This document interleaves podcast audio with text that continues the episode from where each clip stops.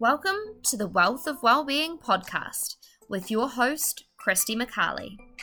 If you are in the pursuit of your best life, then you've come to the right place. This podcast is a collection of tips, tricks, stories, and reminders for us to live by.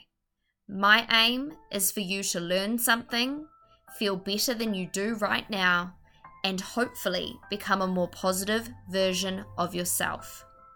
Let's get into the episode.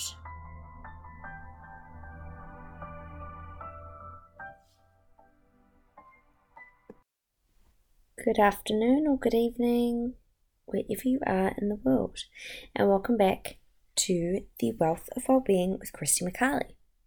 And today we'll be talking about strength and vulnerability. Now, we are going to break this into kind of three separate sections. So, the first of which is going to be do not live with regrets later by hiding your true feelings now. The second piece being your ability to communicate your needs is so important so that you can have deeper connections. And the third piece is how it demonstrates a huge deal of self awareness and how important self awareness is. So let's kick into it with number one. Do not live with regret by hiding your true feelings, aka take a risk. And I know that risk taking is a difficult one for us to accept and take on. But the way to look at it always is we'll either learn from it or we're going to benefit from taking the risk. So you are not losing anything by taking risks, and you don't want to look back years later or months later or even days later and say, I regret not being honest and not being upfront. So, by this one, I mean you're putting your worries, you're putting your fears aside, and that shows a great deal of courage and a great deal of strength.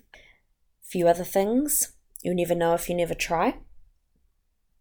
So, if you don't give things a go, then you're never going to know how it could have turned out. If you don't ask, the answer will always be no. We know this one full well. You could have asked a question and you didn't and now you're wondering whether the answer actually would have been different from what you're anticipating. So always ask. Also, making sure that you're not hiding your true feelings shows how you have a heart. Not only that you have a heart, but how beautiful of a heart that you have. And that's demonstrating that beauty is more than skin deep. So, being kind hearted and empathetic is one of the greatest gifts that you can have. The second piece is your ability to communicate your needs means that you can have deeper connections. And so, this is another strength of being vulnerable. Your ability to communicate how you're feeling and what you need shows a great deal of courage, but it's also essential if you expect others to understand you, support you, and actually know you. Surface level relationships or friendships or work relationships, whatever types of relationships you can think of, never going to meet your needs if you're holding back and you're not communicating what you need from those people. Do not assume that they know what you need. Do not assume that they are going to judge you if you're holding back from sharing these details, why are you holding back from the people that you know and love? And really ask yourself that. If you're nervous about how they'll respond or whether they're going to look at you differently, you may need to have a look at who you're spending time with. I think you should never feel like you've got to hide these parts of yourself from people. The third bit is vulnerability demonstrates a huge deal of self awareness. And self awareness is a huge strength. Self awareness is enhanced when we allow ourselves to be vulnerable. For example, I'm notorious for bottling up my feelings. I think, you know, right now is not a very convenient time for me to feel the way that I'm feeling. So I'm just going to pop it to one side and distract myself. And whilst that mechanism of coping actually does work for me, I know full well that if I do not face what I'm trying to bottle up at some stage, that it's going to come out in a far worse manner. Someone's going to say something not even remotely mean to me, and I'm just going to break down into tears, you know?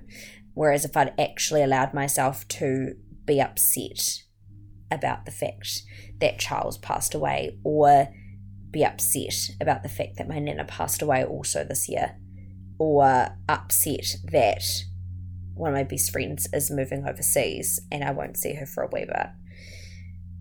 Allow yourself to be upset.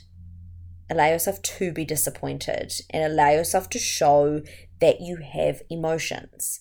I'm not saying that you need to cry, okay? That's my coping mechanism. It may not be yours. You might not actually express your emotion through tears. You might express your emotion through anger.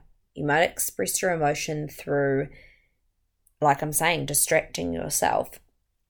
But how are you going to acknowledge your emotions, whether they're physical tears or otherwise, so that you actually feel like you have processed what's been going on for you and how you're feeling about it. Because each time we come into contact with things like this, we're going to realize that we are knowing ourselves better and better each time we encounter these things.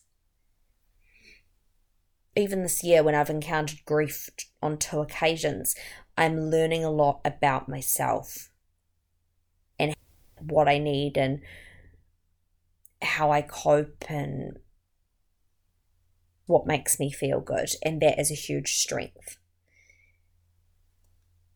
Without showing any emotions or feelings or tackling our feelings head on, we cannot decipher what they are, whether there's some negative patterns going on, and so we can't correct anything. And so we're not learning. So, the more that you're showing up and proving to yourself that you are being vulnerable with the people around you and showing that you are struggling occasionally, the better that you're going to be able to see patterns and, and correct them. So, to recap, the three things that I want you to be aware of when we're talking about vulnerability is Please do not hide your true feelings. Please be willing to take risks because you do not want to live with regrets later. You need to be communicating your needs, and by doing so, you're going to be able to have deeper connections, which is going to make you feel like those people around you are not only just in your life because they like the happy version of you, they like all versions of you, and they are going to help you in certain situations as well.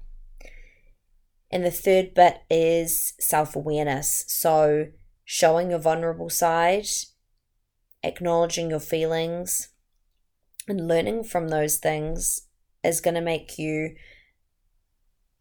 far more well aware of how you cope and what you need in certain circumstances.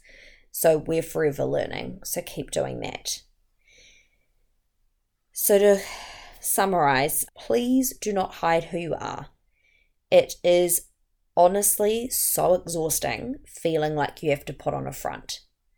I understand hiding your feelings for a temporary period of time, for a business meeting or a catch up with somebody that you don't know yet, or you just want to go to your indoor netball game and you don't want to have to, you just want to have fun. You don't want to deal with whatever's going on. But the word that I said there is very important, and that is temporary. Make sure that you are dealing with your emotions and showing your vulnerability. Make sure that you can be your most authentic version of yourself as much as humanly possible. And please be proud of who you are right now, whilst actively working on the person that you want to be time and time again please join your own fan club if you're not already part of it. Okay, So we're going to leave it there today, but thank you so much for listening, and I look forward to talking to you again next week. Thank you for listening to The Wealth of Wellbeing with Christy McCarley. I really hope that you enjoyed this episode, and if you did, you might want to send it to somebody that you know and love. If you haven't already subscribed, please do so, so that you can keep getting your dose of Christy every week. Thank me later.